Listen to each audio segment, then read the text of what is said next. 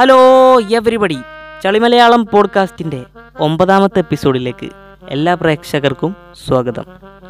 ഒന്ന് രണ്ട് സന്തോഷപരമായ കാര്യങ്ങൾ പറയാനുള്ളത്. ഇന്ന് മുതൽ നമ്മൾ പുതിയ ലോഗോയിലാണ് എപ്പിസോഡുകൾ ഇറക്കുന്നത്. മാത്രമല്ല ഇന്ന് മുതൽ നമ്മൾ പുതിയ മൈക്കിലാണ് സംസാരിക്കുന്നത്. അപ്പോൾ ഇനി മുതൽ നമുക്ക് ഇടതടവുകളില്ലാത്ത രൂപത്തിൽ കഥകളും കാര്യങ്ങളൊക്കെ കേൾക്കാം. എന്തായാലും ഇന്നത്തെ എപ്പിസോഡിൽ നമ്മൾ പുതിയൊരു കഥയുമായിട്ടാണ് വന്നിട്ടുള്ളത്. നമ്മുടെ പോഡ്കാസ്റ്റിൽ പറയുന്ന അധികം കഥകളും പതിനേഴ് പതിനെട്ട് നൂറ്റാണ്ടുകളിൽ ജീവിച്ച ഗ്രിം ബ്രദേഴ്സിന്റെ കഥകളാണ്. എന്തായാലും നമുക്ക് ഇന്നത്തെ കഥയിലോട്ട് കിടക്കാം. ഇന്നത്തെ കഥയുടെ പേര് കുട്ടിഭൂതം. അപ്പോൾ ഈ കുട്ടിഭൂതം എന്ന കഥ പറയാൻ വേണ്ടിയിട്ട് ഞാൻ വേദിയിലേക്ക് എന്നെ തന്നെ ക്ഷണിക്കുന്നു. പണ്ട് പണ്ട് ഗുഡ്ലാൻഡ് എന്ന് പറഞ്ഞൊരു രാജ്യമുണ്ടായിരുന്നു. ഈ രാജ്യത്തെ രാജാവാണ് കിങ് ഹുസൈൻ. ഹുസൈൻ രാജാവിന്റെ ഭാര്യയാണ് നൂർജഹാൻ. ഈ ഗുഡ്ലാൻഡ് എന്ന രാജ്യത്തെ രാജാവായിട്ടുള്ള ഹുസൈനും രാജ്ഞിയായിട്ടുള്ള നൂർജഹാനും സങ്കടകരമായിട്ടുള്ള ഒരു കാര്യം എന്നുള്ളത് അവർക്ക് ഒരുപാട് കാലം മക്കളില്ലാത്തൊരു അവസ്ഥ ഉണ്ടായിരുന്നു. അങ്ങനെ ഇവരുടെ വിവാഹമൊക്കെ കഴിഞ്ഞ് ഒരുപാട് വർഷങ്ങൾക്ക് ശേഷം ഇവർക്കൊരു പെൺകുട്ടി ജനിക്കുകയാണ് പ്രിൻസസ് അലീന. നമ്മുടെ കഥയിലെ രാജകുമാരി അലീന. ഇങ്ങനെ നമ്മുടെ ഗുഡ്ലാൻഡ് കൊട്ടാരത്തിലെ രാജാവ് ഹുസൈനും രാജ്ഞിയായിട്ടുള്ള നൂർജഹാനും മാത്രമല്ല കൊട്ടാരത്തിലെ എല്ലാ ആളുകൾക്കും സന്തോഷം തരുന്നു അങ്ങനെ ഈ രാജകുമാരി അലീന വളർന്നു വരാണ്. നമ്മുടെ ഈ രാജകുമാരി അലീനയുടെ കുസൃതികളൊക്കെ നമ്മുടെ രാജാവ് ഹുസൈനും രാജ്ഞിയായിട്ടുള്ള നൂർജഹാനും വളരെയധികം രസകരമായിട്ട് നോക്കിക്കാണാണ്. നമ്മുടെ ഈ ഗുഡ്ലാൻഡ് കൊട്ടാരത്തിന് ഒരു ശക്തനായൊരു സെക്യൂരിറ്റി ഉണ്ട്. സെക്യൂരിറ്റി ആയിട്ടുള്ള സോൾജിയർ ഡേവിഡ്. ഇദ്ദേഹം വളരെയധികം ശക്തനും മെയ്വഴക്കും കൊട്ടാരത്തിന്റെ ഈ കാവൽക്കാരനാണ്. ഈ കൊട്ടാരത്തിലേക്ക് മോഷണത്തിനും കാര്യങ്ങൾക്കൊക്കെ വരുന്ന കള്ളന്മാരുടെ ഒരു പേടി സ്വപ്നം എന്ന് പറയുന്നത് നമ്മുടെ ഗുഡ്ലാൻഡ് കൊട്ടാരത്തിന്റെ സെക്യൂരിറ്റി ആയിട്ടുള്ള സോൾജിയർ ഡേവിഡാണ്. അങ്ങനെ ഒരുപാട് കാലങ്ങളൊക്കെ കഴിഞ്ഞു പോയി. അങ്ങനെ നമ്മുടെ കൊട്ടാരത്തിന്റെ സെക്യൂരിറ്റി ആയിട്ടുള്ള സോൾജിയർ ഡേവിഡിന് ഒരുപാട് പ്രായമാവുകയാണ്. ഇപ്പോൾ പഴയ പോലെ കള്ളന്മാരെ ഓടിച്ചു വിടാനോ ഉള്ള ഒരു ആരോഗ്യമൊക്കെ കുറഞ്ഞു കുറഞ്ഞിങ്ങനെ വരികയാണ്. അങ്ങനെ ഈ രാജാവിന് തോന്നുകയാണ് നമ്മുടെ സെക്യൂരിറ്റി ആയിട്ടുള്ള സോൾജിയർ ഡേവിഡിന് അത്യാവശ്യം പ്രായക്കായി. അപ്പോൾ കൊട്ടാരത്തിൽ ഇനി വേറൊരു സെക്യൂരിറ്റിനെ വെക്കണം. അല്ലെങ്കിൽ കൊട്ടാരത്തിന്റെ സംരക്ഷണത്തിന് അത് ബാധിക്കും എന്നുള്ള രൂപത്തിലായപ്പോൾ ഈ രാജാവ് ഒരു പ്രത്യേക മനസ്ഥിതിയിൽ നമ്മുടെ സെക്യൂരിറ്റി ഡേവിഡിനെ പറഞ്ഞു വിടുകയാണ്. ഇങ്ങനെ രാജ്യത്തിന് സേവനം ചെയ്ത നമ്മുടെ സോൾജിയർ ഡേവിഡിന് രാജാവ് പാരിതോഷികമായിട്ട് ഒന്നും കൊടുക്കാതെയാണ് ഈ സെക്യൂരിറ്റിയെ പറഞ്ഞു വിടുന്നത്.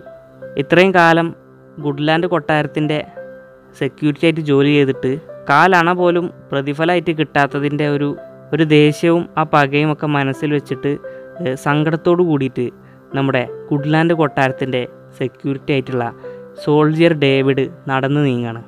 അങ്ങനെ ഈ രാജ്യത്തെ കള്ളന്മാർക്കൊക്കെ ഒരു പ്രത്യേകതരം ആശ്വാസവും കാര്യങ്ങളൊക്കെ വന്നു തുടങ്ങി.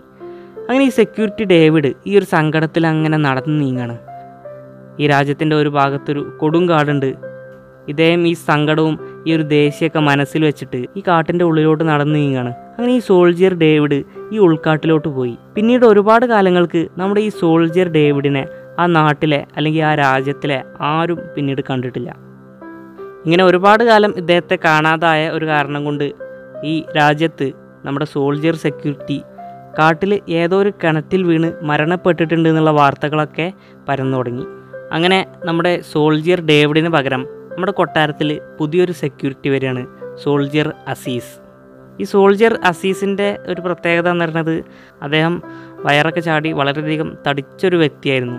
അങ്ങനെ തുടക്കത്തിലൊക്കെ വളരെയധികം കൃത്യനിഷ്ഠതയോട് കൂടിയിട്ടൊക്കെ നമ്മുടെ അസീസ് ജോലി ചെയ്തിരുന്നു. ഇത്തിരി കാലങ്ങൾക്കൊക്കെ ശേഷം നമ്മുടെ സോൾജിയർ അസീസിന് നല്ല മാറ്റമുണ്ട്. കാരണം ജോലിയേക്കാൾ കൂടുതൽ ഉറക്കത്തിലൊക്കെ ശ്രദ്ധ ചെലുത്തുന്ന ഒരു പ്രതീതി നമ്മുടെ സോൾജിയർ അസീസിനുണ്ട്.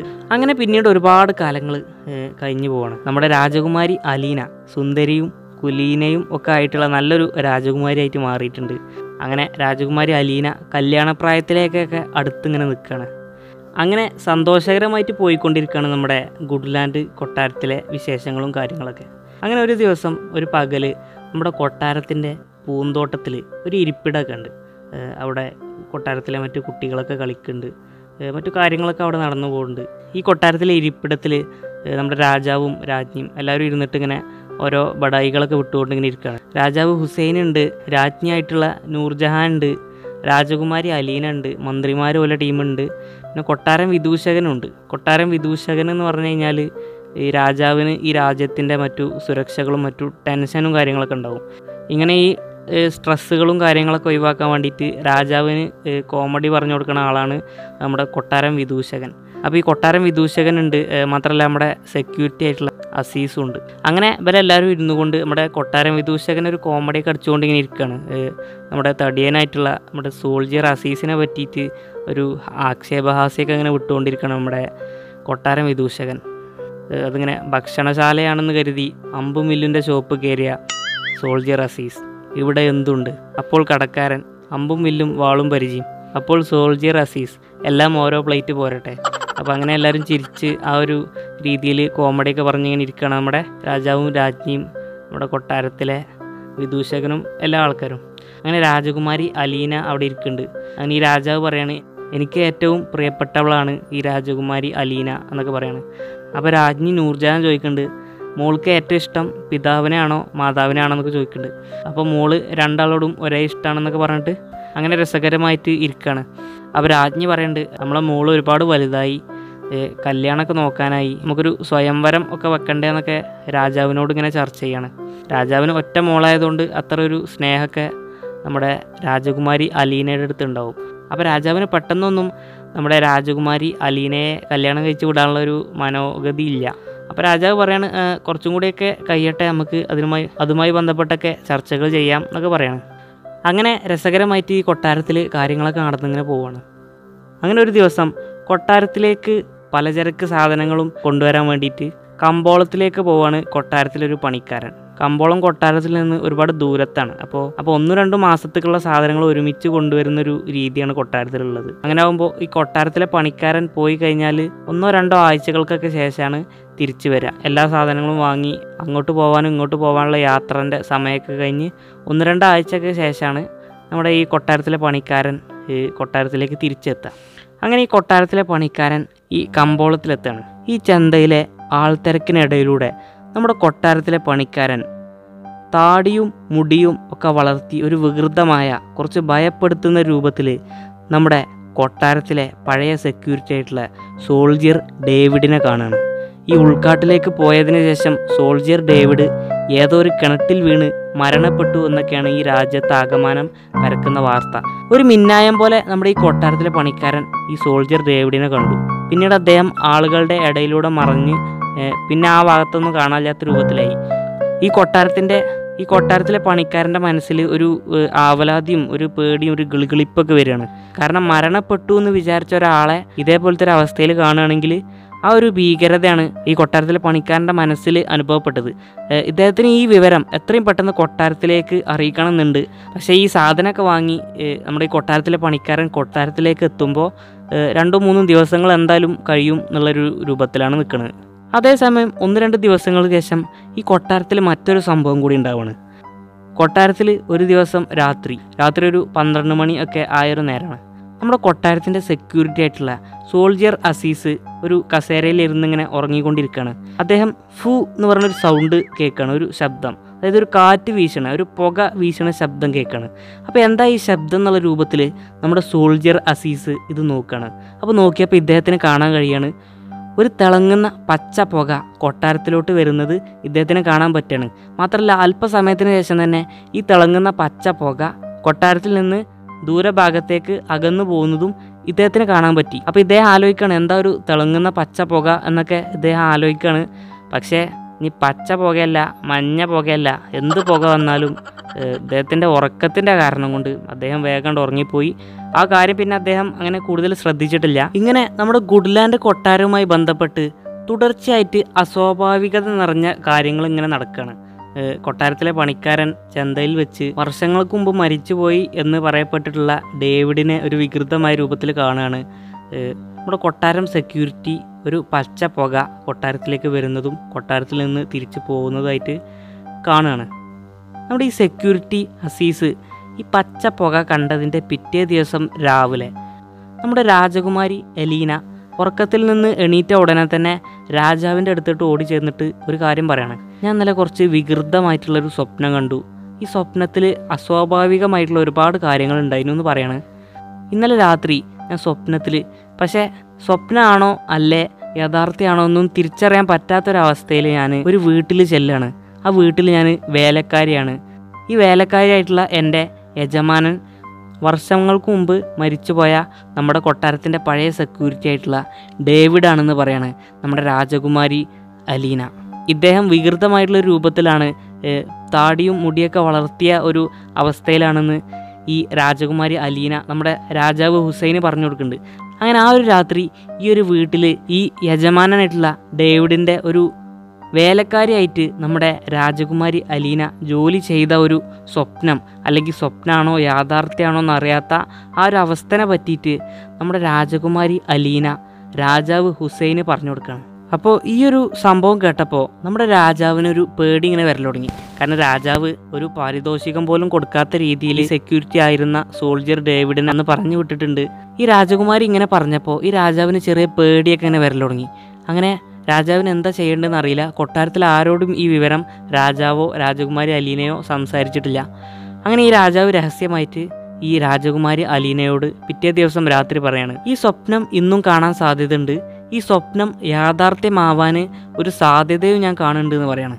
അങ്ങനെ ഈ രാജകുമാരി അലീനയുടെ വസ്ത്രത്തിന്റെ ഒരു പോക്കറ്റിൽ നിറയെ പയറുമണിയുടെ വിത്തുകൾ നിറക്കുകയാണ് എന്നിട്ട് ഈ പോക്കറ്റിന് ഒരു ദ്വാരം ഇട്ട് കൊടുക്കണം ഒരു ഓട്ട. ഈ സ്വപ്നം യാഥാർത്ഥ്യമാണെങ്കിൽ ഈ രാജകുമാരി പോയ വഴി ഈ രാജാവിന് കണ്ടുപിടിക്കാൻ പറ്റും.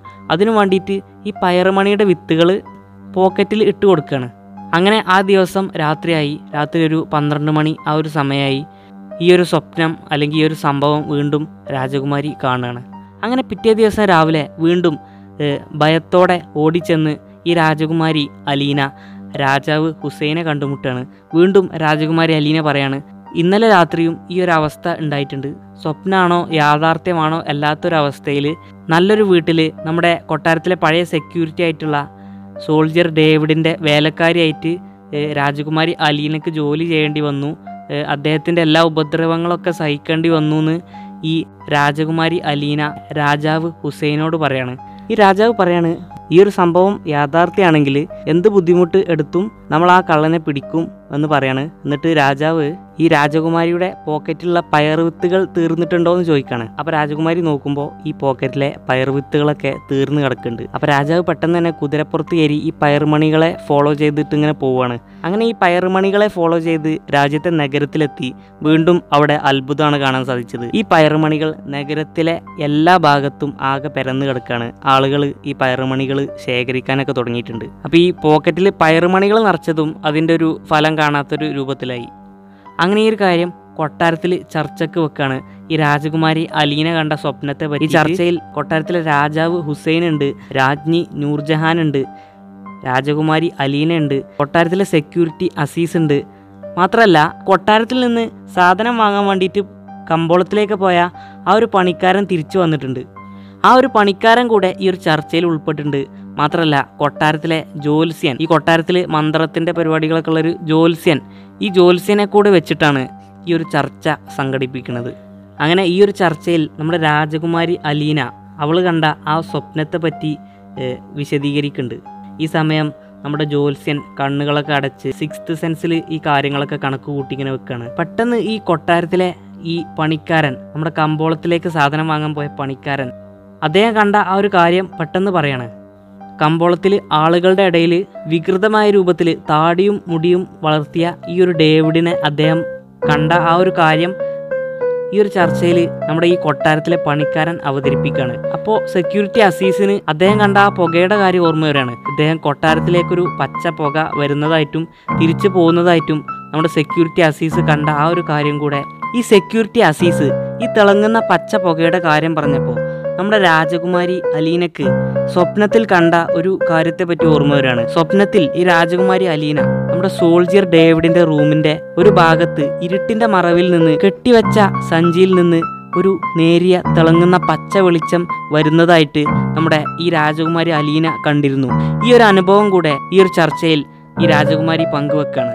അങ്ങനെ കണ്ണടച്ച് കണക്കുകൾ കൂട്ടി ഇരിക്കുന്ന ഈ ഒരു ജ്യോത്സ്യന്റെ നിഗമനം വരികയാണ് ഈ ജ്യോത്സ്യന്റെ വാക്കുകൾ ഇതായിരുന്നു. കാര്യങ്ങളൊന്നും വ്യക്തമാവുന്നില്ലെങ്കിലും ഒരു കാര്യം ഉറപ്പാണ്. ഇതൊരു കുട്ടിഭൂതത്തിന്റെ കളിയാണ്. ഈ കഥയുടെ ബാക്കി ഭാഗം നമ്മൾ അടുത്ത എപ്പിസോഡിൽ ഉൾപ്പെടുത്തും. എന്തായാലും ഇന്നത്തെ എപ്പിസോഡ് ഇവിടെ നമ്മൾ അവസാനിപ്പിക്കാൻ പോവാണ്. എപ്പിസോഡുകൾ കേൾക്കുമ്പോൾ നിങ്ങൾക്ക് ഇഷ്ടപ്പെട്ട് കഴിഞ്ഞാൽ നിങ്ങൾ ഈ പോഡ്കാസ്റ്റ് ഫോളോ ചെയ്യുക. ചളി മലയാളം പോഡ്കാസ്റ്റിന്റെ ഒമ്പതാമത്തെ എപ്പിസോഡ് ഇവിടെ അവസാനിക്കുകയാണ് സൈനിങ് ഓഫ് ഷിബിൽ സൈൻ